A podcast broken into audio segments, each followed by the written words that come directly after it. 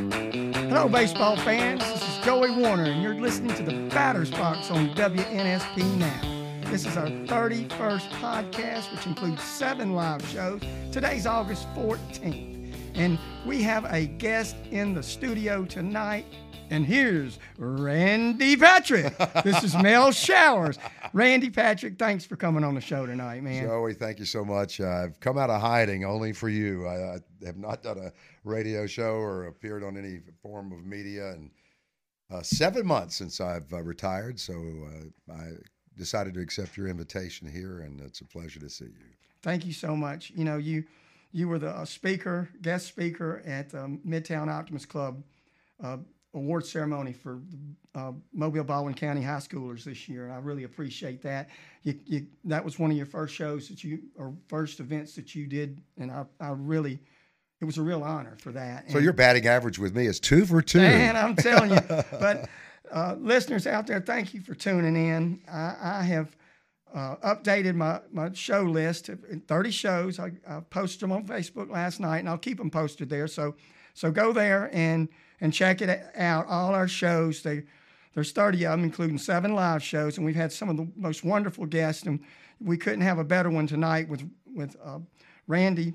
And, and again, it's it's it's a, it's a complete honor. Randy Patrick, 43 years, right, with WKRG. 43, yes. 43, and Randy just Saturday night was was inducted to the Alabama Broadcasters Association Hall of Fame. Congratulations. What an honor. I'll tell you, when they called me a couple of months ago and informed me, I just couldn't believe it because I had already known the history of the uh, organization and known the history of their Hall of Fame and the type of people that had been inducted in the past, including my good buddy Mel Showers back in 2015 and Bob Grip in 2018. And it was uh, just a marvelous event. And it really, I, I guess, in a nutshell, uh, kind of summed up uh, what I had done in the last four and a half decades. Of it, it's almost hard to believe, and um, and we'll talk about that. Uh, maybe we'll walk down memory lane to you know. We had two minutes, I guess, to to do the speech. Pete Albrecht came up and did the introduction. He was my presenter, and he had two minutes, and I had about two minutes to sum up 43 and a half years or so of uh, covering some amazing people, some amazing events and teams, and uh, just some wonderful memories, and I have truly been blessed and and have enjoyed uh, the step back and step away from it as well because I worked so darn hard in that 43 years that uh, people just do not realize what's going on behind the scenes, especially in television. Uh, not to mention radio, the things you have to do to make it look easy, and that's uh, kind of my uh, my my deal when I tell young wannabe broadcasters the key to this business make it look easy. And if uh, if you can do that, you'll succeed. People don't want to listen to somebody struggling for words or watch somebody that appears to be nervous with their facial expressions. And uh, the curse of that, of course, Joey, is that when you make it look easy, people think it is easy, and you don't get that kind of raise you want or that salary you want. And uh, and, and oftentimes people find out the, the truth over time that nothing beats experience. That's for sure. And yeah, I'm I'm I'm having you down here to critique me and give me the tips of, of, the mistakes I make and, and some of the things that I do. But myself and you and Nick Wiggins, our producer, uh, we, we were talking about the changes that's taken place in radio and and in the even in uh, TV and and broadcasting. But Randy, you actually started out as a radio broadcaster. Let's go back in time and, and relive some of that, buddy. Well, I, I, had so many stories I wanted to talk about at the Alabama Broadcasters Association Hall of Fame event, but of course, time was limited. Uh, how do you how do you tell story after story after story? Maybe I'll have to get my own podcast one day to to do that. Uh, but I fell in love with radio at an early age, and it was very ironic that the event was held in Birmingham at the Ross Bridge Resort because I went to first grade in Birmingham at Our Lady of Sorrows Catholic School and we moved from Mobile to Hoover. I was born in Mobile. And in first grade, one of my classmates was Joe Rumore Jr., and his father was Joe Rumore, the radio legend of Birmingham. He did a show out of his basement, and he was the cat's meow of radio in the 60s. And every day I would tell Joe Rumore Jr., my classmate, in first grade, I remember it like it was yesterday. Joe, tell your dad to say my name on the radio. Joe, tell your dad to say my name. And so it was that kind of, you know, just flick of the the match that that went off that that throughout my childhood things just kept coming around that uh, that kind of drew me to um, the destiny of, of of going into radio. I was the PA announcer in basketball games in the high school that I went to in Cincinnati. I had that deep voice and uh, you know, I, I, can remember Pat Tabler, who we talked about it, went on to become a major leaguer. He was an awesome basketball player. Had signed a college scholarship at Virginia Tech out of uh, McNicholas High School, where I attended and graduated in uh, Cincinnati. And I would say, at guard, number 44, Pat Tabler.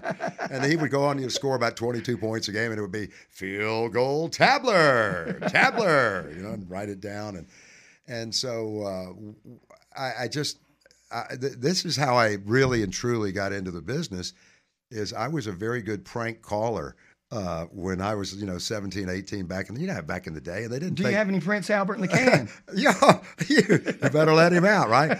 But mine was uh, my gift for gab back in the day was uh, the the the radio contest. So we would call somebody up and they go, "Hello," and I go, "Hi, this is John Smith here at WQ 107, and if you can answer this question, you'll win a fabulous prize." You know, and and, uh, and so I really and truly got so good at it Joey, that you know I was impressing girls or people are you know at a party or whatever, and they say, "Dude, you need to you need to do that for a living. You, you you're good."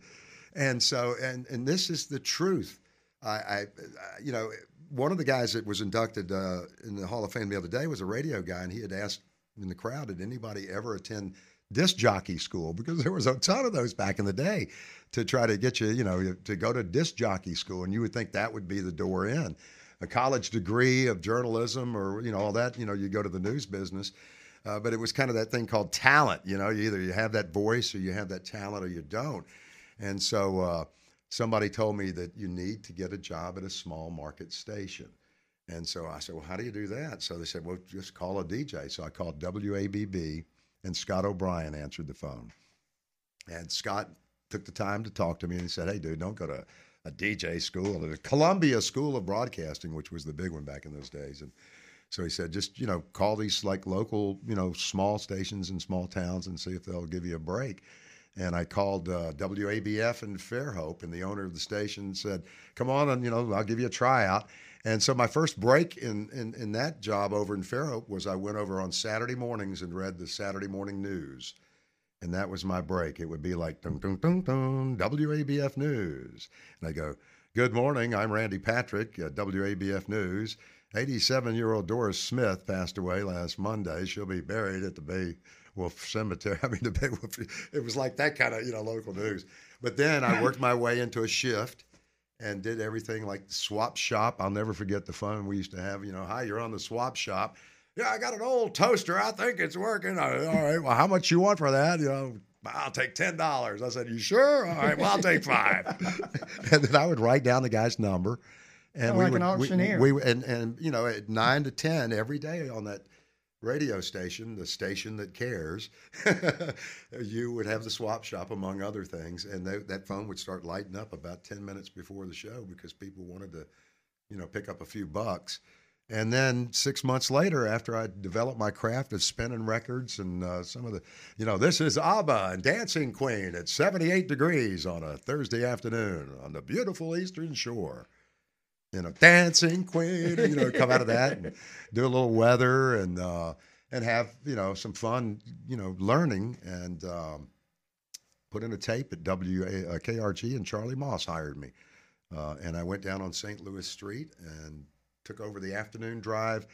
I think it was three to seven was my shift, and uh, at that time it was a it was we were playing music, and it was kind of a news entertainment station, but it was legendary. Jack Bitterman did the college scoreboard show there for years, and it was the home of Alabama football. John Forney, uh, Pick a Dixie football. Uh, we, you know, we had CBS News, Mutual News on the half hour. Uh, it was just, you know, just a great place to be for a young guy eager to learn. Uh, and this technology at the time, we were in the uh, Associated Press UPI ticker tape, and a and a weather ticker tape. Three machines in the closet, and you that's where you got your news, and you rip and pull and get on the air and you know say you know here are the current conditions at the Mobile airport, and eventually because of the sports content of that station. Uh, we we started doing more local sports. It had a history already, but Lee Shervanian came over and uh, was doing play by play. We got the contract at South Alabama. He was the South Alabama announcer, and Lee and I started a journey of uh, doing high school football together, play by play, and that led to play by play of the Senior Bowl that I did probably I don't know 8, 10, 12, 15 of those, lost count, uh, and and I started in kind of a play by play fork in the road. So I we I was doing baseball at South Alabama during the Eddie Stanky era into the Steve Kittrell era. Uh, high school state basketball championships. I was hired by the High School Athletic Association to come up and do high school state championship basketball broadcast and radio, eventually into TV and radio. Terry Curtis and I one year did six straight uh, state championship games of football, two a day uh, for three days uh, when it was the 6A Super Six. Uh, he was the color commentator. I was the play by play guy. And we did two games a day. It was brutal. Uh, Coach Curtis has never been lost for words. Oh, no. You know that. So that's kind of, you know, uh, a three or four minute version of uh, the launching of my career into the fabulous world of, of sports. and, um, then eventually I, I, I, started doing a talk show of politics. It was called Patrick and the PM, and that was a three hour, the first time that ever anybody had done an afternoon drive talk show.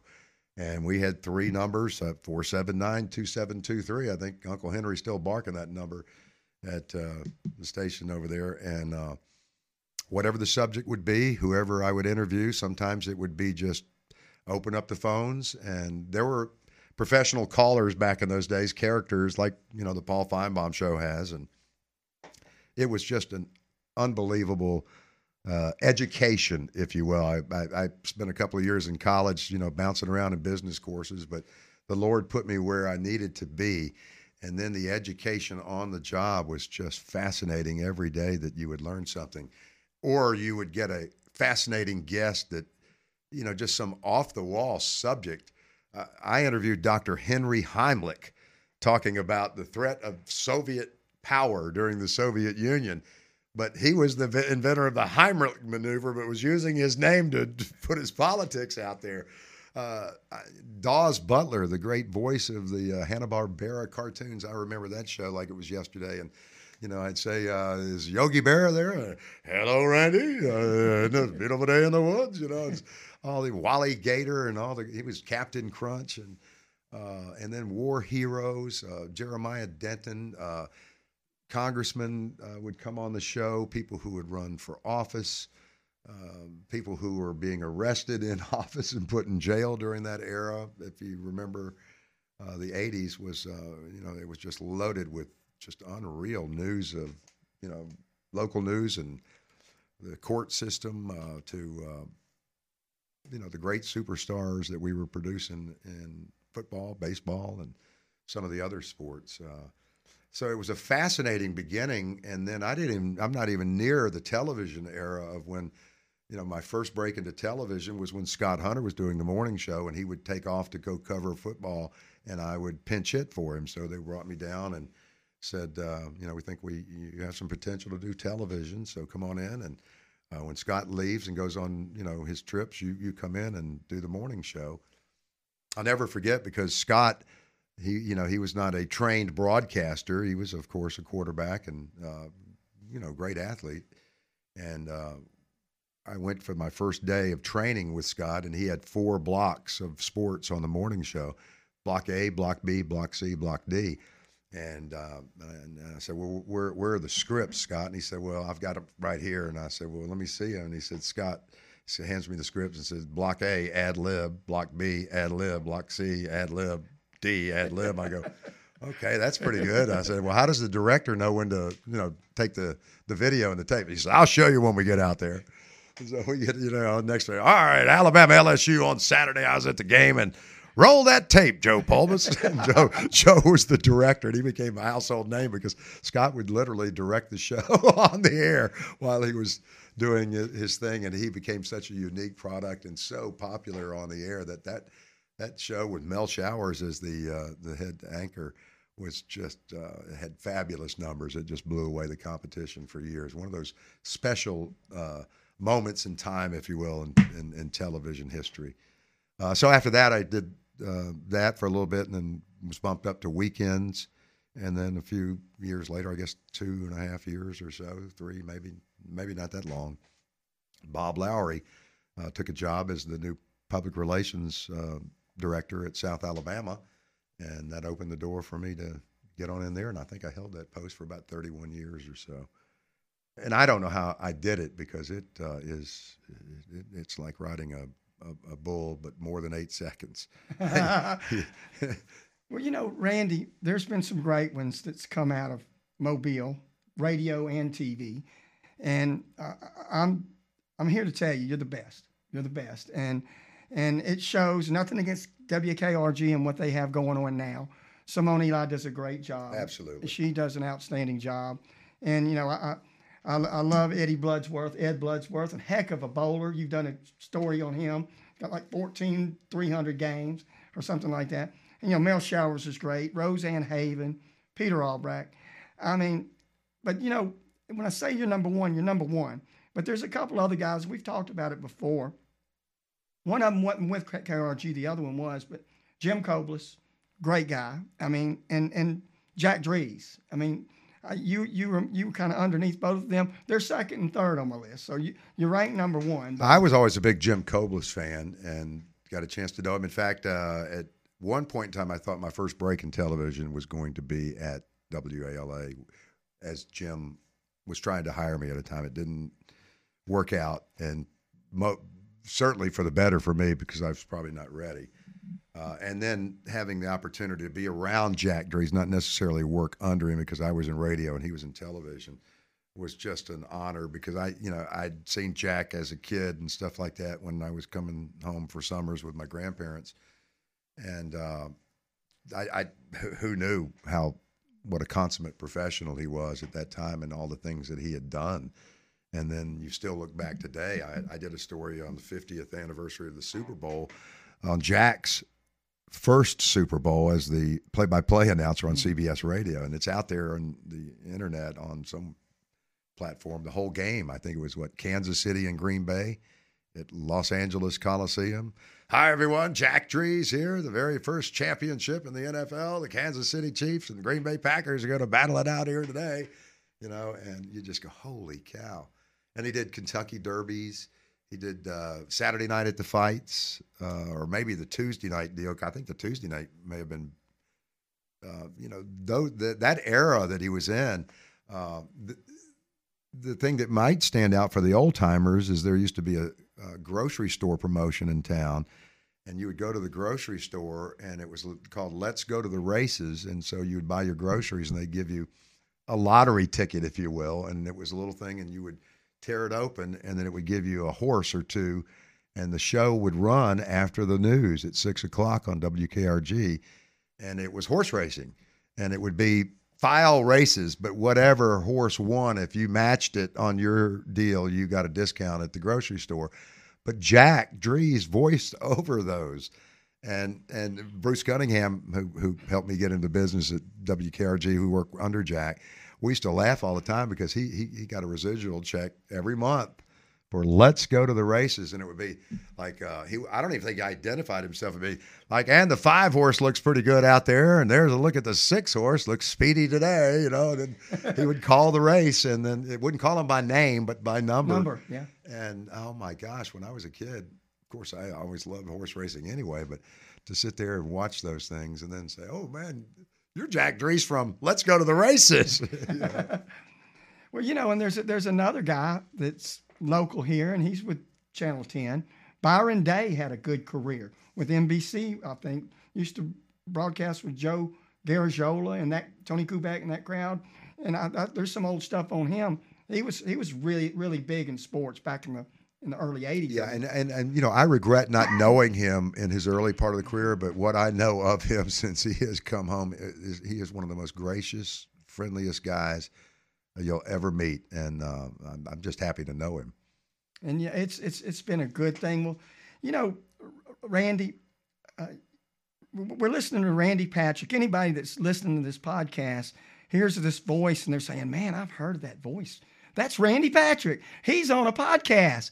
The, he's on the in the catcher's corner with Joey Warner on WNSP now, and and that's what it is, ladies and gentlemen. We're listening to Randy Patrick, and now you said the catcher's corner, or is, is that the name of it? Well, Danny Jennings gave me that. Oh, okay. I thought we were in the batter's box. we are the batter's box. All right. When you step into the batter's box, you look down. Ah, you're in the oh, ca- okay. catcher's corner I'm with Joey Warner. okay. And last last last week, as a matter of fact, we had um, we had four catchers that we talked to that were that were all in here. Tommy Walker, who just took the uh, job at Spanish Fort, he's the only coach in the area who has, won three consecutive state championships. He won in 2010, 11, and 12 at Spanish Fort. You probably remember that, I'm sure. And then you had Joe Connick. He was a catcher. I'm a catcher.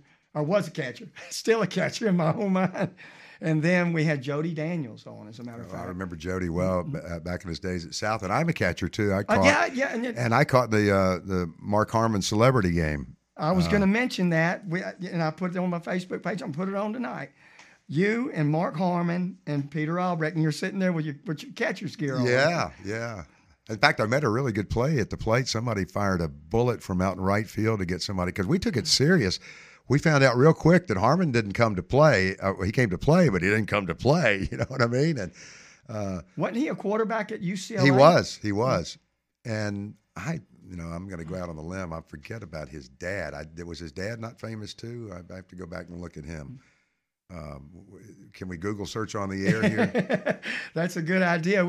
Randy's brought a lot of good ideas down here tonight. So, and, and This is my first ever, uh, by the way, pod, podcast. So I'm, I'm breaking into it with you, Joey. A I'm, I love it. guy, I'm loving every minute of it, man. But we're going to go back when you mentioned Mark Harmon and and Peter Albrecht and that Mobile Bay Bears. Randy was also the the the Southern League Broadcaster Year in 1998 with when he broadcast with the Bay Bears, and in 2005 he was the Mobile Press Club Lifetime Achievement Award winner, and then in 2018 Randy was inducted to the Mobile Sports Hall of Fame. And I remember your speech very well because Randy, you that night you thanked all the high schools, all the high schools, if I'm not mistaken, and and that was a recognition that you were given area high schools in sports for you were giving back to them, and that's what kind of broadcaster you were, and you talked up for the people and and and, and you know Paul Finebaum does what he does. He's you know he's the middleman. He's he's it's an entertainment thing. But over the years, you have done wonderful things for the athletes and the organizations in Mobile when it comes to sports. And we're we're, we're talking everything from golf to basketball to football, baseball. You know, just every sport out there. And Randy's looking up the uh, the Mark Harmon. Well, I, know, I can't get it out of my head because I think Har- Harmon's dad was a Heisman Trophy winner. Did you not know that? uh, I- is that right? Is that what it's it's Tom Harmon, yeah. Tom Harmon. Yeah. What does it say? What year? Uh, yeah, it does. I think somewhere Probably around. 50. Uh, he was in the College Hall of Fame at 54 and 40, won the Heisman Trophy, 1940. That's good stuff. Hey, what we need is we need a spotter for things like that, and they can. Well, can, no, uh, uh, you know, it, it it goes back to you know my early days in radio. You didn't have the the luxury of being this smart to be able to go on and remember or want to say something but aren't sure that you're right. Uh, and you know, nowadays it's at the touch of your fingers. That's why you can't have a, a real trivia show anymore because people will cheat, right? That's right. Well, I get mixed up with a lot of the script stuff that I try to write because I put down too much stuff and I try to cover it all. And then I and then it, what happens with me is names. If I get four or five names there and I get them mixed up, and, I, and, and but I, I'm learning, I'm trying. But but Randy Patrick is is is with us tonight, and Randy, go back to those days with the Bay Bears when when we first 1997 they, they they they opened up and and you were right there with him. And I, I'm sure you remember Tom. Was it Tom Nichols? You remember? Tom Nichols? Absolutely. and and he he was he was he was he had his own own way of uh, he, he was kind of slow with his you know with his pronunciation and stuff, but he he, he wasn't too quick, but uh, but but he was a good announcer and and he did good things for for, for the Bay Bears and. And you, you won that broadcaster of the year. Talk a little bit about that. Well, I mean, you know, the, the thing that stands out is Peter Albrecht and I did the very first home Bay Bears game on live television at WKRG that uh, that was unprecedented too. I mean, to clear out primetime programming, and that's what they decided to do. And uh, you know, who was in the house that night? Hank Aaron, I think Ozzie Smith was in there. I mean, it was it was a who's who of uh, local baseball people. It was a very special night. Uh, I wish I could remember everybody that was there, but uh, you know, the first pitch. Uh, that, that's one of the standout deals. I, we had a helicopter, which was kind of unprecedented at Channel Five at a period of time. And I actually flew on that helicopter from Brookley Field and we landed in center field before the game and I got out throughout the first pitch. Wow, that's great. It, it might be the same night that, that Bruce Sutter, Willie Mays, uh, Rickey Henderson. That was uh, the Hank Aaron uh, home when they Okay, came for the okay. home. Uh, I remember. the- I think it was seven Hall of Famers that yeah, were here. that that was a different night, but that or, or day, but that was on. Bob Feller was there. right. Yeah. Uh, but the uh, and when I, I've interviewed Bob Feller a number of times because, of course, his connection to the battleship, having served on the battleship, and I saw a clip the other night. I just blew me away when uh, Hank Aaron hit a home run off Bob Feller in an old timers game at the All Star game. oh my god, It was cool. I mean, Hank just powdered one into left field, and you know Bob served it up. Uh, and then to know Bob uh, in his older years, and to see him still as an old timer there, but he was, you know, minus about hundred pounds on the mound, still still slinging it. Uh, he loved Mobile. Uh, the Bay Bears uh, of, of that era, I go back to the Bears of the, the era because as a kid, I used to go to Hartwell Field. My grandfather was a big baseball fan, and we would go uh, and attend the games and you know try to get foul balls and stuff like that. And then as my radio career started going, you know, doing lots of interviews, I got, had the opportunity, and it was I wish I had it on tape. I probably do somewhere, but it wouldn't work. Uh, I did an hour with Chuck Connors. Oh wow. Oh my gosh! I, I mean, it was unbelievable. And we opened up the phones, and like some of his old girlfriends were calling. oh my goodness. Chuck, uh, who's this? This is Helen. Uh, you remember me? Oh well. And she'd say, "You remember that time you did that 360 in the Bankhead Tunnel in the Chrysler?" And, oh, that Helen. Okay, yeah. You know. uh, 1947 Bears. Chuck Connors, Stan Wozniak, George you- Shotgun Shuba. Shuba, and you know they uh, Connors not you know, made it. Made, he, back then, I think it was the Brooklyn Dodgers, the Yes. affiliate, but I think he made it with the Cubs. He, yeah, he And- made and it eventually. made got a it cup with of coffee. Yeah, And he, he was also in the NBA with the Boston Celtics. yeah, and then became the Rifleman. Wow, that was that was. He, And then when he walked into the studio, it was like uh, just a charmer. You, he still had it. I, he was probably seventy at the time. I don't know, but uh, it was one of my favorite interviews. Uh, it, it, he created a little buzz around, you know, from the, the station. Uh, Not quite the buzz though when Richard Simmons came on my show. oh my goodness. Oh man! I, every female in the station was like, you know, you see the, the, the broadcast window here. They were all peeking in, and did he and- do a, any kind of aerobics type? Uh, well, he came in. He I don't know what he was doing in town at the time, but the first thing, and I I don't know, maybe it was one of these rings that I'm wearing here, but the, you know, of course, he wanted to control the interview, and he knew how he was really good at that. And right, you know, hey, Richard Simmons with us today, and I was a young, you know, 25 year old punk or whatever, and 28 maybe, real real mature. and uh, and I said something to him. He said, "Wow, look at that diamond ring you've got on there. How much that set you back? Where, who gave you that?" You know, and, and after that, it was just a hijacked interview, and God rest his soul because he just recently passed away. But gosh, I remember that interview like it was yesterday, and that was one of those uh, shining moments of a career because he was on top of the world back then. He really was, and and he had that he had that particular accent to him, you know, and he had that voice, you know, that nobody could could Im- imitate. But You know, when you grow up a, a sports fan, and I say a sports fan, not just loving football, baseball, but all sports, Olympic sports, and things of that nature, and then you get a chance professionally later to to interview these these people that you idled. I mean, who would ever think? I, I, if I want to show up to somebody, say, check this out. I've got Hank Aaron's cell phone number. Of course, it's not doing me any good now, but uh, to to know that you have Hank Aaron's cell phone number uh, when I, as a kid, I'm I'm sitting there watching him hit 715 in Cincinnati, Ohio, and I was a big Red Machine fan, you know, and but no, I was a Mobile native, and I always, you know, had Hank Aaron up here, and uh, to to know that Cleon Jones, uh, you know, you I played golf and had so much fun with Cleon when I got to know him in later life, and and uh, uh, Tommy Agee uh, didn't play golf with Cleon. I got him mixed up because Tommy loved golf, but I, those two, I mean. And I actually got a chance to interview Amos Otis long ago, but Amos, you know, is kind of missing in action when it comes to Mobile. No one hardly ever sees him. He he was a great baseball yeah, player. Last I've heard, it, he was out like in Vegas or somewhere out west. Uh, but uh, one of those athletes that just, just didn't come home, like Willie McCovey. Um, Billy Williams. Yeah, Billy loves Mobile. Comes to Mobile. Used to come and fish a lot in, uh, in the in the fall with a guy I know. And uh, but Willie McCovey, after interviewing his brother Clausell after Willie died, he you know he gave me the backstory of you know why Willie. You know, of course it was during those racial times, but he said when Willie went out to San Francisco, he was uh, adopted, so to speak, by a Jewish family and moved in and lived with them and became so very close to him. He said they were like a second family to him for the rest of his life. And uh, I think he, you know, hardly ever came home, came home for his mother's funeral.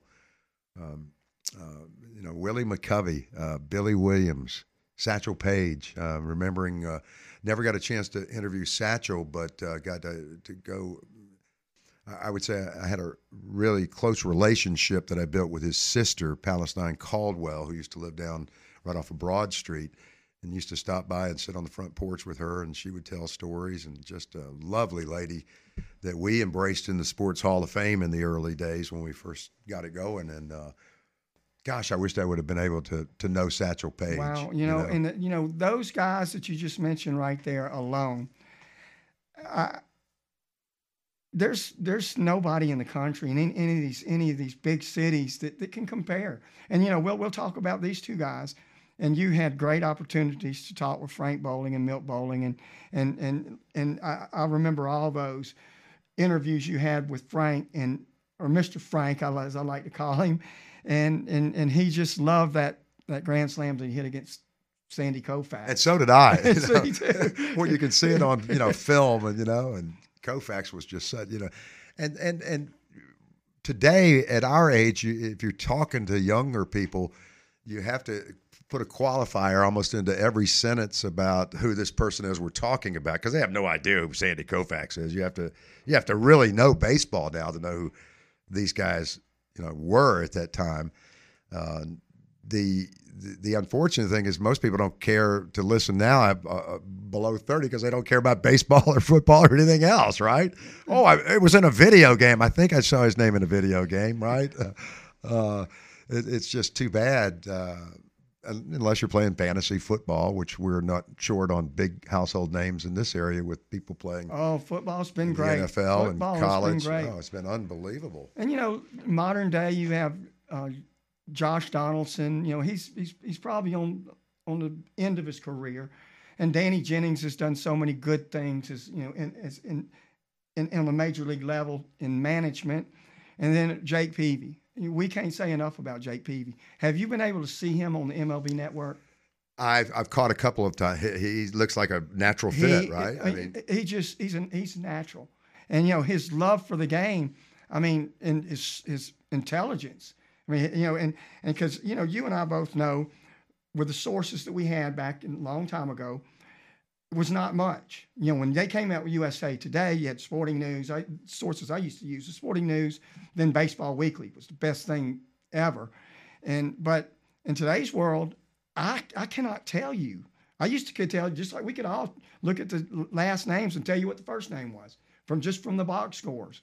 And and today's today's game, I don't know it, and I I I, I, I am glad that Jake knows so much. I mean, he's a little younger. He's not. He's 42, 43 years old, I believe. But but he he he he knows the game. Well, I'm so happy that he also uh, you know came home and made Mobile his home, and then invested you know in downtown Mobile and some other places. Uh, so many times we have seen these athletes, and nothing against them if they want to live in Atlanta or Birmingham or somewhere else, and you know make their fortune or take their money and invest there. That's their business, right? Uh, but gosh, if you could just pool all the money of the, uh, the, the, the football players, baseball players, and basketball players, and do something like really huge in Mobile.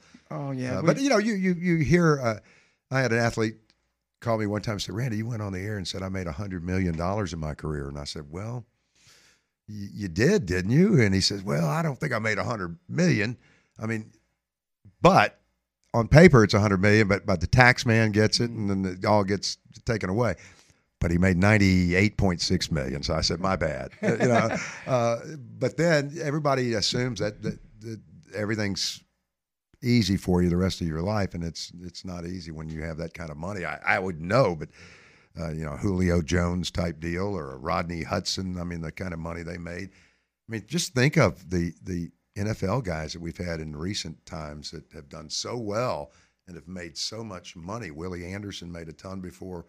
That was when that offensive tackle started making as much as the quarterback, right?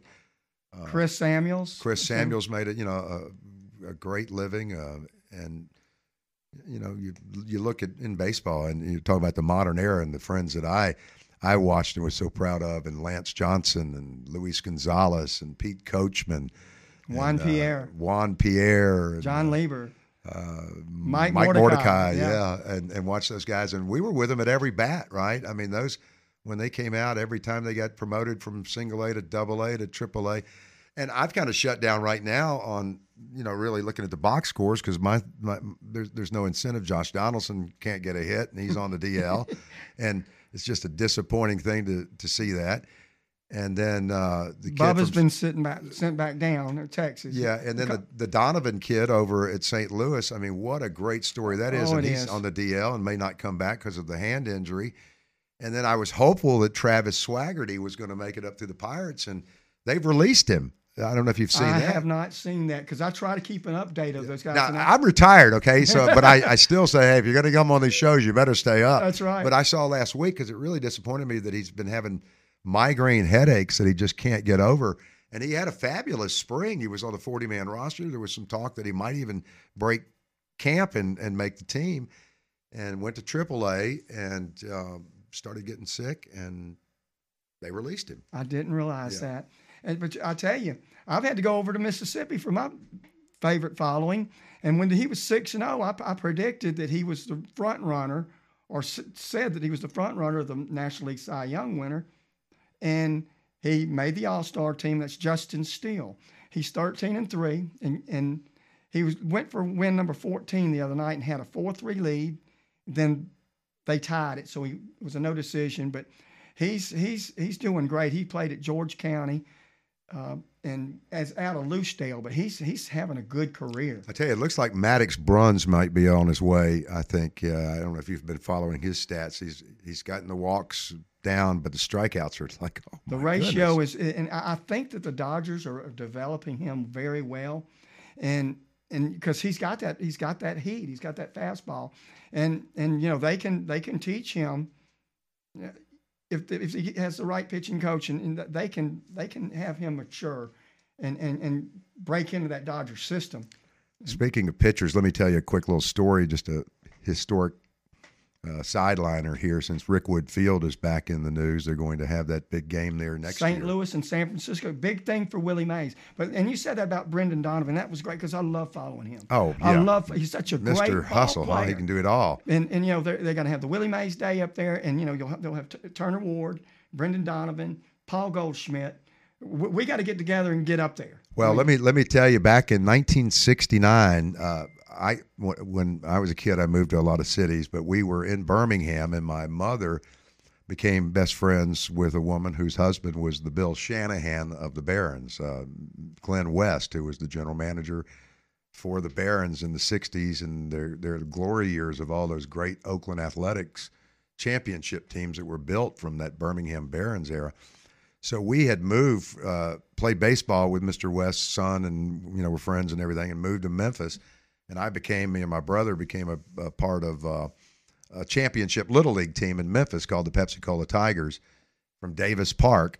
And long story short, Mr. West had set up a chance for us to take a road trip, the Memphis Tigers, to play a all-star team of Birmingham kids at Rickwood Field. And they said there would be a special guest there when we get there. And so we get out there and we're, you know, the pregame and everybody's warming up. And they said, all right, now today our guest umpire for the bases is Vida Blue. Oh my And goodness! Vida Blue comes out, and I had to look at the stats on him because I, I wanted to be accurate on the year. And he only played one year at uh, Birmingham, but at 69, I think it was, and it was a marvelous year that he had that launched him into. I think he was the rookie of the year his first year. Yeah. and you know he had that long wind up, and he could chalk. He was a Oh great yeah, pitcher. I they had Sal Bando back in those days from Birmingham, Bert Campaneris, Rick uh, Monday, Rick Monday. who we played. Well, Played they played all that Mobile A's in Right, 1966. right. Uh, Charlie Finley was he was brilliant. Yeah. He was brilliant. Alabama native. I, I was looking at his bio Ensley, the other Alabama. night. Yeah, yeah. Ensley, Alabama. But um, Randy, you know, we mentioned so many great ball players, and, and that really wasn't the subject, it, but it's always a great subject. And here's some we didn't even realize it, but here, here's here's most of them right here. The one we haven't talked about was a little bit with Turner, Coach Steve Kittrell, Coach Steve Kittrell, and this man right here, this man right here, Eddie Stanky. Oh man. I mean, t- talk a little bit about Eddie, Coach. Well, I called uh, you coach. uh, I called you coach. You're sitting there with that coached Cleon. before. Uh, You're sitting there with that Cleon Jones Mets, and, I, am looking. You look more like Bobby Valentine. I want to say something real quick. They've got a thing. I, we're talking about podcasts earlier. Well, they've got a podcast. It's called K. What's the guy? K, uh, K Rod. K. Uh-huh. Have you seen it? no. K Rod. Last night they, they they follow a baseball game, kind of like what uh, oh, Eli and, and Peyton do in, in NFL football. They, they they have guests on while the game's going on. They don't broadcast the game, but K Rod, it's some guy named K, something K, and then Alex Rodriguez. But they had they had last night they had Bobby Valentine on. You know, he was a coach for the manager for the Mets. They had Marquis Grissom, and they had Dave Justice. And and and, and that was pretty cool because that's going back and with in, in our days of, of, of, of those guys that we looked up to, and and especially with Marquis Grissom and and and uh, Justice in the '90s, they carried the Braves, and Valentine goes way back, and and but uh, that's interesting to see these men come on on a uh, and, and talk about their days on the on the TV type podcast. I really like that, and and Nick talked about wanting to do that down here, and I hope that happens. You know. Well, Eddie Stanky, I, I was honored to be able to be a part of his, you know, later in life stories because I, I you know, I think 81, 82, 83 uh, was with South doing play by play. I actually went on the road with the Jags baseball team, and Eddie would fly. Uh, he would not ride the bus. Jim Crawford would handle the bus, and just to be on the road with Eddie, uh, and you know, hear some things uh, and watch him in action because when he uh, back in those days in the Sun Belt, we would go to Birmingham, and they had Harry the Hat Walker as the UAB head coach, right? And then Yep. you had Robin Roberts as the head coach of uh, South Florida. South Florida, and you know the local TV media, you know TV guys would show up for those, you know, to get the two legendary guys together. But then when you watch Eddie in action about uh, his baseball strategy and just the positioning of players and pitchers and the things that he controlled in that college game, which just it would just floor you. Uh, at Rickwood Field one time, they were playing UAB, and Ron Pelletier was at the plate and drove in a run with a double. And there were very few fans at the time at Rickwood Field at that game. I was doing the play-by-play, and you could hear Eddie Stanky cussing out Pelletier. uh, Pelletier in the dugout. And I'm going, what is going on? of course, I didn't say that on the air. And uh, afterwards, I went up to Ron and I said, "What? What happened?" He said, "Well, he told me to hit the ball to right field, and I drove it to left field." Oh my goodness. That, that's how demanding he was. I mean, he didn't take it. You know, they called him the brat for a reason, but he took me under his wing. I, I was talking with Lee Shervanian today, and we talked at length about Eddie because it, it- back in those days we did the game, and Lee did the pregame show for the most part uh, with Eddie, and, we and taped Lee, it. Lee Shavanian did an outstanding Oh, yeah, job for, and- for basketball and everything. and, you know, and we I was I was honored to to to cut my teeth with Lee in football, basketball, baseball. But Eddie had he had a shtick going on with Lee. I mean, he would eat him alive in these pregame interviews, and you would you would say you would leave afterwards like ten minutes, and you go, "Poor Lee, how does he take that abuse?" And then it it kind of dawned on me after you know like game twenty four that he was just teasing you know Lee, and you know I don't know if Lee got it at first either, and they became you know great friends. Uh, but Eddie always kind of took a a liking to me because my grandfather's sister's husband and him were really big buddies. Emmett McNamara was his name. They had that house on uh, Conti and Warren Street right there by Wintzell's. And so when Eddie and Dickie would come in uh, in the off season, they would actually stay with sometimes with my uncle Emmett. And then they had the house over at the bay called the Home Plate that they would, you know, go to when they would fish and, and all that. So back in those days, remember now Eddie eventually bought a house over on Spring Hill Avenue that most people know that you know back from college days, and and and raised his family there. But uh, back in those days, and I'm talking 40s, 50s, the baseball players didn't make any money, right? They they they came home, they were looking for a job, most of them, right? And a lot of the black players will tell you back in those days that uh, you know even in the early portions of the 60s, they had Frank Bolling told me this story. I won't get into names, but uh, some of them had resentment uh, here in Mobile because they couldn't get a good job when they came back to Mobile, like the white ball players could, right? Uh, so, but Eddie, uh, he, for whatever reason, just you know, I guess because of that connection and then knowing that connection took took a you know kind of a watch out for me, and he never really cursed me out or anything like that, but I had so much respect to him and, and for him. In fact, he gave me a, a, South Alabama pitching jacket once with my name on it. Wow. Um, and uh, when he uh, his wife passed away, they asked me to read the uh, first reading at her funeral mass. What an honor! Yeah, what an uh, honor. Dickie, Dickie, who was just a lovely lady. But he and, and I told Lee about you know I visit sometimes cemeteries. I'm just that kind of guy and hadn't been out there in a while. But at the Catholic cemetery, Eddie and Dickie are buried uh, at the Milton Stock Stanky uh, family plot, and and so his father, if you want to do a little history search, it was father-in-law was Milton Stock. Great ball yeah, player. and he, you know, he he played for the Yankees and or Giants or whatever back in the 12s and 13, 15. But he was also a, a, a coach in the uh, back in the 40s as well for a number of teams, the Brooklyn Dodgers, and you look at some of those uh, connections that he had and some that Eddie had, and, and, and some people say that Milton was able to, you know, help Eddie's Eddie's career. I'm sure he did. What father-in-law wouldn't look after his that's his, right his son? And you know, he had to be. In-law. I, I don't know what his mannerisms were on the field because that was such a long time ago, and but he had to be. Stanky had to get some of his coaching tactics from his father-in-law. And then, uh, and I know. Well, one thing stands out that uh, his father-in-law led the league one year in walks. Does that sound familiar? Yeah, it does because uh, Stanky led it three times. And another uh, mentor for Stanky was Leo Durocher too. Absolutely. And were you able to get out there at South Alabama when Durocher came to? Came? Well, let me tell you this story. Uh, that was an unbelievable weekend when Leo the Lip shows up, right? And he's and it was a planned event. Uh, back in those days, I was doing play by play at a very young age, you know, and you know, hi everyone from Stanky Field. It's a beautiful day for baseball. I'm Randy Patrick today. Joining me in the booth, Stan Wozniak, you know, the king of the minors. And Stan did a bunch of color commentary. Uh, uh, some of the old timers, uh, Mark Johnston used to sit in with me. Uh, but anyway, during the, the Leo weekend, uh, I had become good friends with a number of the players on the team because we were about the same age, right? And one of the guys uh, was John Duffy, who was a left-handed pitcher, and and John and I would play a lot of golf together, and uh, you know go out and have some beers and stuff, and so. I, I don't want to say the day of the game, but it might have been the day of the game. We played golf at Azalea City, and they played Miami that night. And if you remember, Miami came to town, I believe, ranked number one in the nation.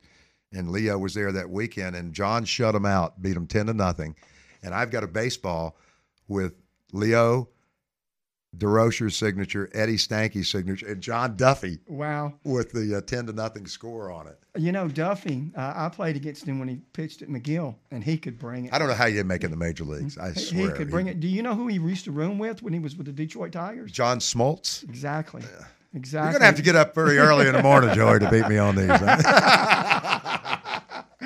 I love John. I love John. Him and Jeff Doggett were good buddies. oh, And Jeff could fly He too. could. He- Oh, he, could should have made it to big leagues oh, too. Yeah. He was on my. He was a senior. You know who else uh, was on that team that is still living in Mobile? And this is the kind of cool stuff I like that happens of those breakout guys is Mark Estes. Uh, right. He, Yes. He's still here. He was from the Chicago area. Yeah. He's still in Mobile. Yeah, he's still in Mobile. when I played over at Faulkner, he had well, there was a friend of mine whose name was Tony Franzoni, and he drove a Cadillac. He went to Alabama to play, but it didn't. You know, so many people go to a Division One school, and this doesn't pan out, and then they end up at a junior college. Well, Faulkner was was known for that, and Tony came over there, and he was big buddies with Estes. But Estes made it. He made it. Uh, he played with pitched in the Dodgers organization, I believe.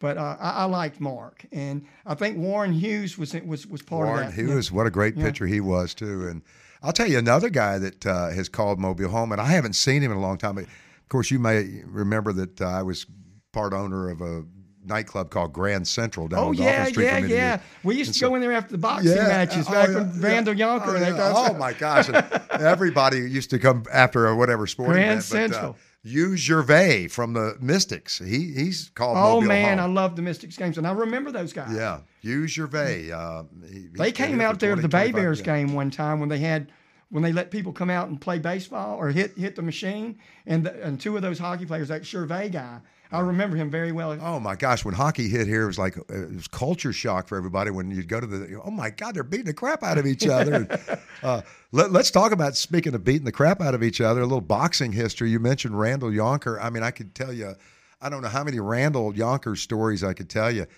but uh, some of the others. I mean, a story that stands out was uh, Jesse James Hughes. I remember when uh, Eddie Surrett uh, came to me, and he, you know, Eddie and I had a really good relationship, and I would help him promote the sport like I did everything else. And uh, and then he said, "I got a boxer. I think it's going to be really good." And I said, "Okay." And he said, "I want you to meet him." And uh, he's got a little background. I go, "Okay." And I said, uh, "What's the background?" He said, "Well, he just got out of prison." I said, oh, "Okay." So he said, "But he's he's going to turn his life around, right?" And so I, I go and meet him, and his name is James Hughes. And uh, I said, uh, "What were you in for?" And he said, "Well, I, you know, was robbing uh, and stealing from drug dealers." Impersonating a cop. You know, Yeah. I said, "Well, okay, well, that's pretty good. At least you weren't robbing the old lady walking across the street." So I, I asked him. I said, "Make a pledge that you will, you know, straighten your life out, and you know, and I'll, I'll give you some publicity." And it wasn't three months later. He was on ESPN, and and I'll never forget. I was on my dinner break. It might have been his first or second fight, and he was getting the crap kicked out of him. I mean, eight rounds of just annihilation. And then the ninth round, he came out there and knocked the guy out. And I think I did a flip on the on the king size bed, you know, my suit before I went back. with excitement. Oh my Uh, yeah, gosh! And- because he was an entertainer. I Oh, mean, he yeah. was and uh, just tenacious. You know, Yonker was interesting to watch fight too, but but he, he was a, a a hard hard thrower or a hard puncher. But uh, But Ja- you tell James- somebody that story about James Hughes, and then you say, and then the next thing you know is we're sitting there with Jack Tillman. Fast forward, who was you know everybody's idol in boxing. He's now the sheriff, and we're walking up and down a railroad track looking for the man's dead body. So you went, you were in on that. I know oh yeah, a- oh it was like you know what is going on here, you know, and uh, and and that part of it, it, it just was a, such a sad ending. And, and you know the funeral where they had the horse-drawn carriage Exactly. with the casket on it and the the I cowboys and I still have a flyer. I found that they, you know, they put out flyers, Uh-huh. and I, I made sure to and put that in my boxing type scrapbook stuff. But, but I actually interviewed. I used to write the program out there for Steve Oh, did you? Uh-huh. And and I interviewed James, called him on the phone, and talked to him six weeks before his death. And see, James was a year or two younger than me, and he was a baseball player too out at Theodore. Pretty decent player, but what he told me in that interview was interesting because I was a distance runner for 20 years, and I said, you know, we talked about it. And we, I was getting ready to start running with him to train because he was, he was, like you said, he was getting ready to make it big, real big. And and Yonker could have made it big, but Randall wouldn't run. He used, he, he would not stay in shape. But that's what James's uh, best thing about boxing was was his stamina from running, and that's what he told me.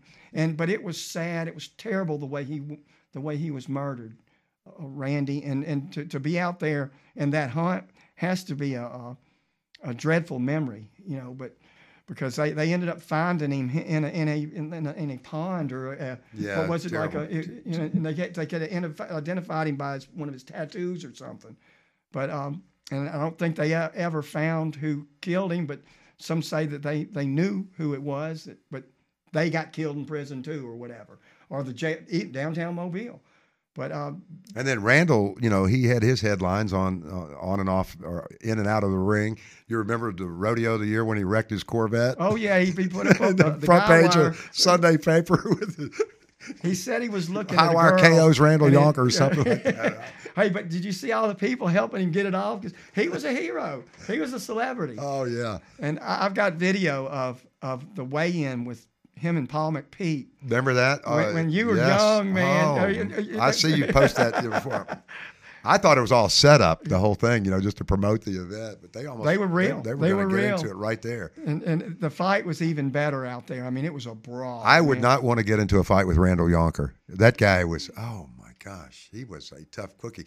And then, you know, so the boxing part over here. So one day I'm headed over to Pensacola to interview a guy named Roy Jones Jr., who's coming back from the Olympics with a silver medal that just got screwed by the. Oh you yeah, know, they took it from him. He went to Washington High School and they had three Olympic medal winners in that class uh, uh, from their school. They had two swimmers and, and Roy. Isn't that unbelievable at It Washington High. It really is. You know, and Randall, uh, uh, he he wanted to come up with a. He wanted some of Roy Jones, but he didn't need no, no No. Roy Jones. Roy Jones was one of the greatest fighters ever, in my opinion. But you know what Randall wanted to call it? He wanted to call it the War on the Shore, and he wanted to have it behind the Flora-Bama, which was a great idea. But Randall Randall was a, had that party atmosphere, you know, and, Oh, yeah. and that would have created a buzz, you know, a, a, a buzz, you know. I, w- I went to uh, Roy Jones's place, uh, his ranch once. Uh, he had like a press deal and invited some of us over there. And when we went on the property, it's in Cantonment. And I, I'm, I don't know what he was doing, but when we got there, he has about 400 roosters that he was raising at the time. And then he had about, I don't know, 10 bulldogs over there. And he had alligator. I mean, he had all kind of stuff. But he was into raising roosters. Now, I don't, I don't think he was fighting them. I he was studying them. So I asked him. I said, "What are you doing with these roosters?" Now, now you got to follow me though. This is deep. So he says, "Randy, I, I study them." He says, "You know, they got really great moves with their neck and when they're moving." Now I, I don't know if he's mentioned that movement when they're fighting, but and he says because you know I, I kind of I, I learn from that when I'm when I'm fighting. And if you think about it, watch Roy Jones the next time uh, in in a classic boxing match when people could not get a glove on the guy. Right? He moved like a rooster. Uh, you know, he he did that neck and everything like that. And uh, I think that's what really made him so successful. Now, who knows what he was, you know, I heard, into. you know, and I may have heard this on your broadcast or, or wherever, but I heard that he used to have the chi- he had chickens and he used to chase the chickens around to try to catch them as cross training. And and I, you know, and I don't know whether that's Well, that was. Rocky. You remember Rocky did that too, did- didn't he? did he I really? you know, I have a quick Roy Jones story too. You, remember the ba- he he played basketball on a on a ba- we had a basketball team here, the Revelers, I think it was. right. That's And- I forgot about and, that. And, and yeah, and they were coaching. The, I can't remember what that coach's name was, but he a former NBA guy, and they were practicing out at Spring Hill College, and and uh, and I heard that Roy was he was doing it for uh, to help his training for boxing. And I remember talking to coach. I can't remember his name, but I I I, I, had a little sports show on Comcast, Port City Six or whatever it was called, and it was a step above video, but it was a lot of fun. And I, I went out there and I went in the gym and I came up to the coach. I said, "Is Roy Jones here?" He says he just left. I said, and, I, and since I was there, I, I got like a one minute interview. I said, "Well, coach, will you tell me about Roy Jones?" And he says, "Well, Roy Jones is a is a is a, uh great basketball. Well, he's not a great basketball player. He's a good basketball player." and then I said, "All right, thank you, coach, thank you." And so I went out and jumped in my car, and they they was they were in one of those big old what's the thing called a little a tank. It was like a tank. I can't remember what they called it. Hummer? Yeah, Hummer. They were in a Hummer. It was him and two of his buddies. I got up behind them. I started honking my horn, and here it is, Roy Jones. I knew it was Roy Jones, as they said he left in a Hummer. And I'm honking the horn, honking the horn. I got them to stop, and they were probably getting ready to get out. And, and Roy Jones, you know, I, I didn't, but it was right there by the golf course. And I, I said, man, I said, man, I got a little sports show on on Comcast here, man. Can I get an interview with you? Man, he got out. We walked over onto the golf course, and I'm videoing. I got it in my archives and stuff at home. And I videoed him, and he told me all about it. And he and he had a CD because he had he was a singer too. Yeah, rap. Yeah, and he gave me the CD. I think he signed it. Thanks, man. I love what it. a promoter. He he's something else, man. And I'll tell you, he's a you know a guy that would take your phone call, uh, yeah. and uh, you know still still around today. Uh, I, I, went up to Atmore one time to do a story when Evander Holyfield came home to his hometown of Atmore, and they had this big celebration. Uh, at, I think it was at the high school, and uh, it was pretty cool. And I think his father's name is Coley, if, if, memory serves me correct. They they were raised right up around Atmore, and so afterwards uh, we leave, and my photographer and I were leaving, and Gary Arnold I said, let's get something to eat. I said, there's a McDonald's over here in Atmore. We can, this last place we can go.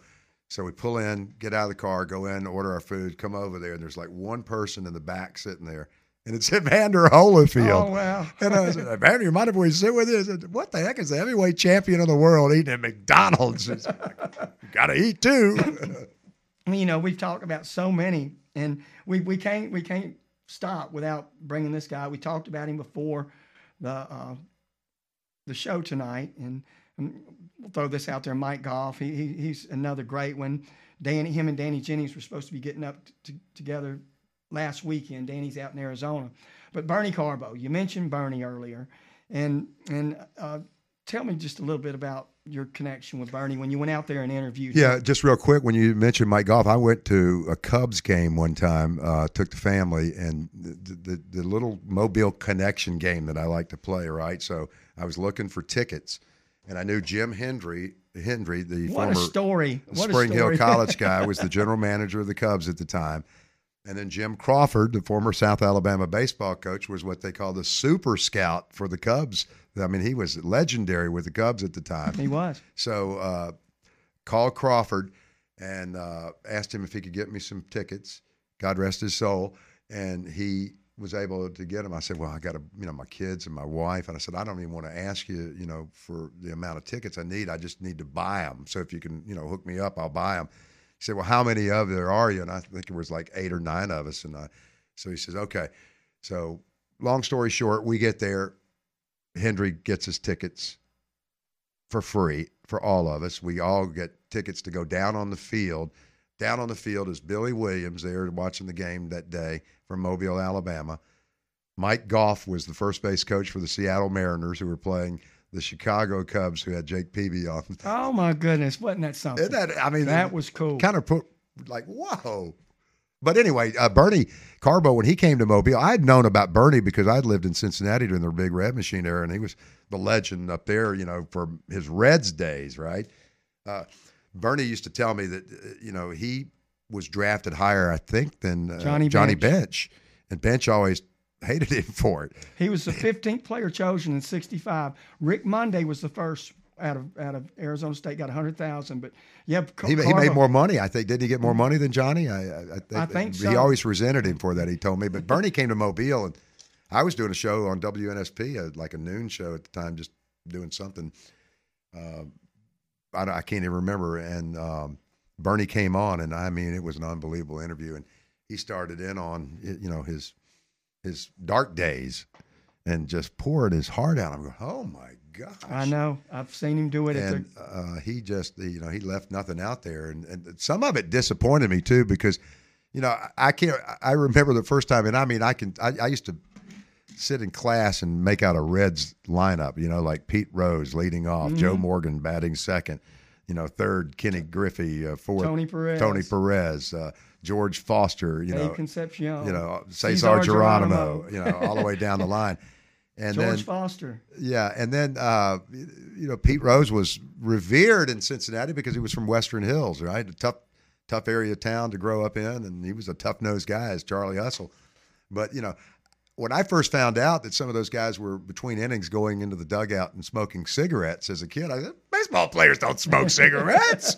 you know, it's kind of like Tom Hanks, right? Yeah. You know, there's no crying in bed. And I'm going, you don't smoke and play baseball, do you? And they go, yeah, those guys, some of them go back there and catch a smoke between innings. I said, there's no way. Well, then talk to Bernie Carbo. They're out there popping greenies and all kind of crap. And it's like, there must have been the strip poles back in the dugout back in, behind it or something. And he just, you know, he would talk about, you know, the things that went on. And it was just, uh, I guess, the reality of it all, right? And he found the Lord, and uh, we had numerous great interviews during his time here. And I, when I heard he was leaving, I had to go back out to his, you know, batting cage, uh, his business where he was teaching so many kids, and it, one more interview with Bernie. Then we went back to Hank Aaron Stadium to finish the interview, and I'm trying to remember why. I think there was some kind of picture or something I wanted to see with him, and uh, and I got a chance to talk with him a couple of uh, like two weeks ago. Uh, somebody at the golf course uh, who's a friend of his said, "Hey, somebody wants to talk to you," and there's old Bernie on the phone. Wow, that's so cool. Yeah. Well, we got a couple more minutes here. Is it your? Let's talk about the golf game for a minute. Don't you have a, a son-in-law? Is it? Is it a My nephew, grandson? my nephew. Yeah, he's a quite a quite a golfer. Well, he he is, and Steven? Setterstrom, but he has, you know, this is, you know, the the, the facts sometimes of life. He he gave it up. He's not, uh, you know, he he tried his best, I guess you'd say, to to make it to the PGA Tour, and came up short, uh, and found out that you know sometimes it, you just you can't make the score. He was close, made the PGA Canadian Tour made to the final stage of uh, Korn Ferry Tour a couple of times and couldn't get over the hurdle. And then, you know, you wake up one day and you're 26, 27 years old and you're going, hey, what am I going to do?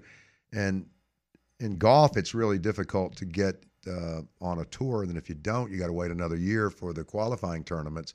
So then you go out on these mini tours and start, you know, trying to collect a couple of checks here and there.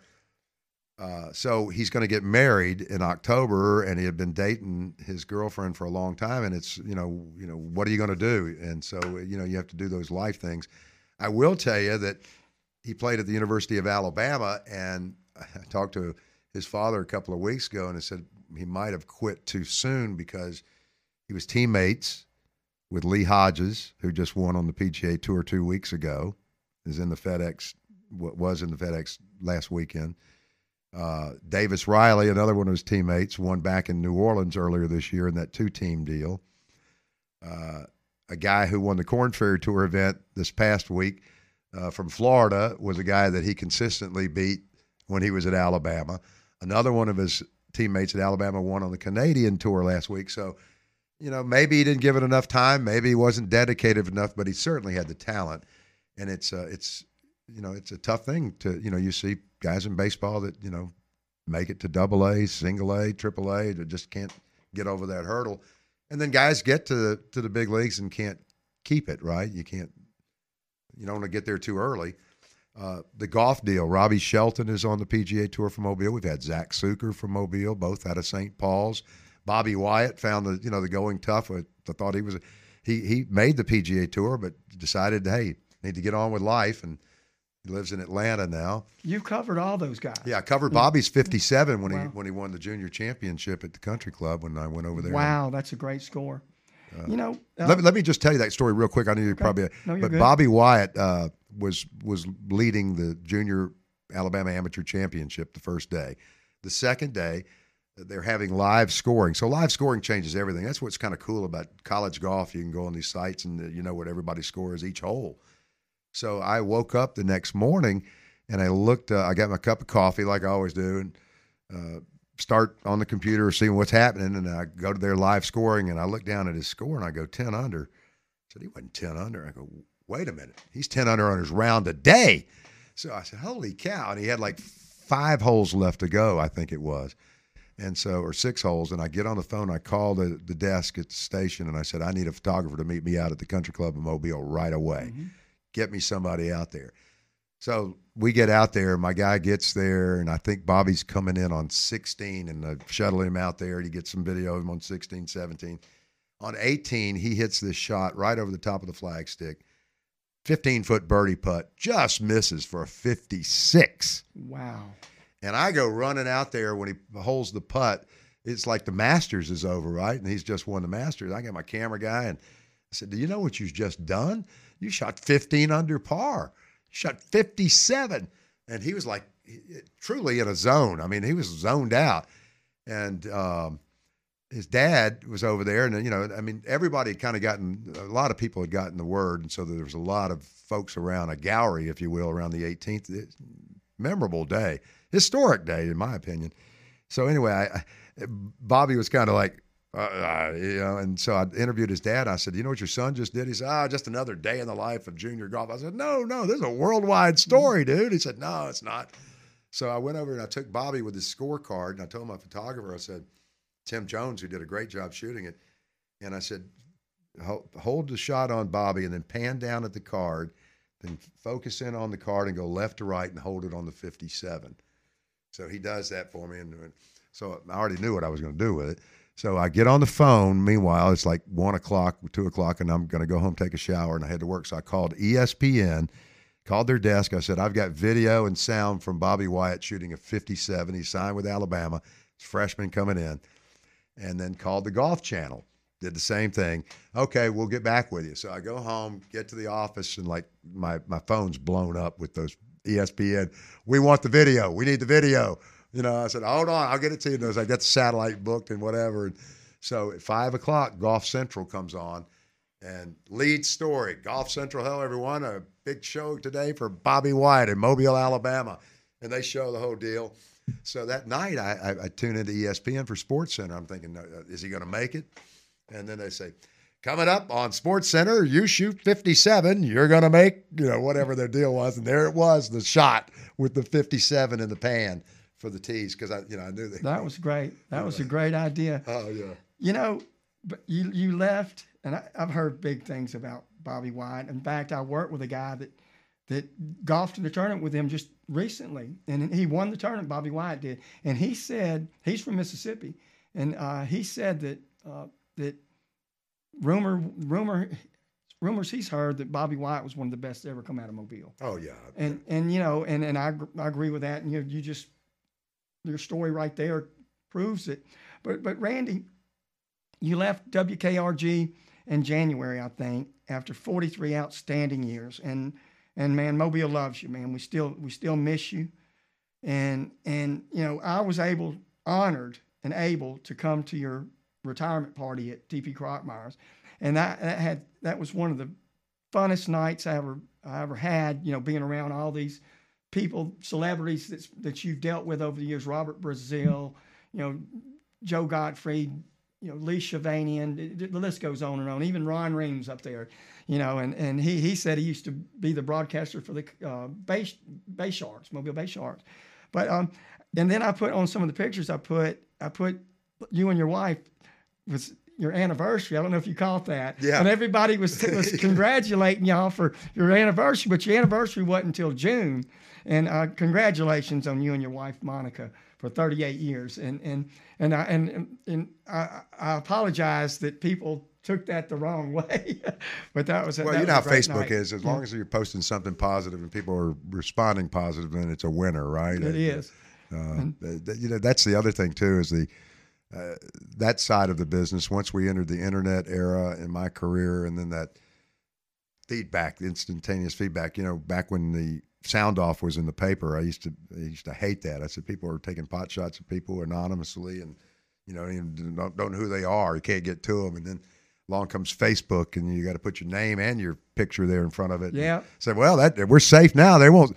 Are you kidding me? I mean, what kind of world are we living in, Joey? That people can be so vicious and uh, so vile sometimes to uh, to do the you know the stuff that they do on that social networking. I I don't know. If you don't have anything good to say, don't say anything. Is what I, you know. well, you in. know, when you, you were a broadcaster like that, and and and and that's that's honorable, and you've you've, you've done so well with that. We've been talking with Randy Patrick, 43 year veteran of the WKRG TV5 here in Mobile, the best sportscaster ever come from Mobile, and everybody will agree with that.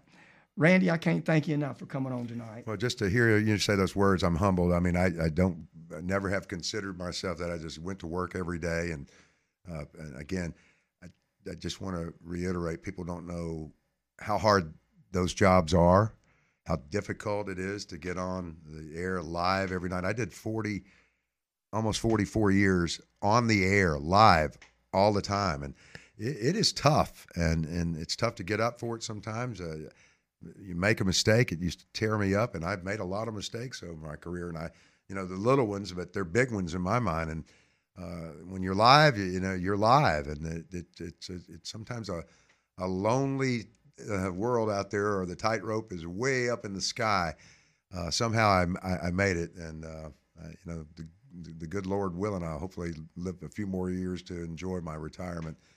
Uh, and I've enjoyed visiting with you as always. Well, uh, I appreciate that, Randy. I really do. And my next live show, we have ten minute segments. I'd love to have you on, and let's let, and, and we, we we can talk about is the day in a life of a sports anchor because I know a lot of those days you had to study and you had to stay up late and you had to be on top of what you're about to tell the public. And, and, and you did outstanding relaying sports information to everybody. Well, the reward now is, uh, you know, I, have been laying low for, you know, whatever reason the last six months. But when you go out of the house and go, hey, you're, you're the news guy. And then sometimes you forget that. You go, oh, okay. So I guess I'm never going to ever, I stay here, live that down. But that's, that's a compliment, I guess, to a job well done when people hear my voice and turn their head or do that involuntary neck jerk of. Uh, yeah, who, I, I, know you. You got to tell me, and so you just sometimes play with them, or you just say, "I'm the I'm the TV guy." I'll leave you with a funny story. I was uh, covering Alabama out in Los Angeles in the national championship game, and we were coming back home, and it was about five o'clock in the morning, and we dropped the rental car off, my photographer and I, and uh, we were walking up to TSA, and the TSA agent says to my photographer, "Sir, you need to go in that line over there." And Randy Patrick, you go to this line right here. And I looked at him, and I looked up, and I said, "Wow, facial recognition at this airport! I didn't know you had it." And he said, "We don't." I went to LeFlore High School. I grew up watching you on TV. Isn't that something? That's great. You've been listening to the Batter's Box with Joey Warner and Randy Patrick the Randy Patrick. We, we, we got him back, and we hope to get him back doing something. Uh, podcast, radio, it, it just me and Randy can get together and, and just talk sports. We've done that tonight, man, and it's been a pleasure. We've talked about everything from A to Z, and it's been it's been great. I want to thank Nick Wiggins, our producer, for for uh, hanging in there with us, and and Randy, it's it's been great, buddy. My first podcast in the book. There you go. You've been listening to the Batter's Box with Joey Warner and Randy Patrick, and we're signing out.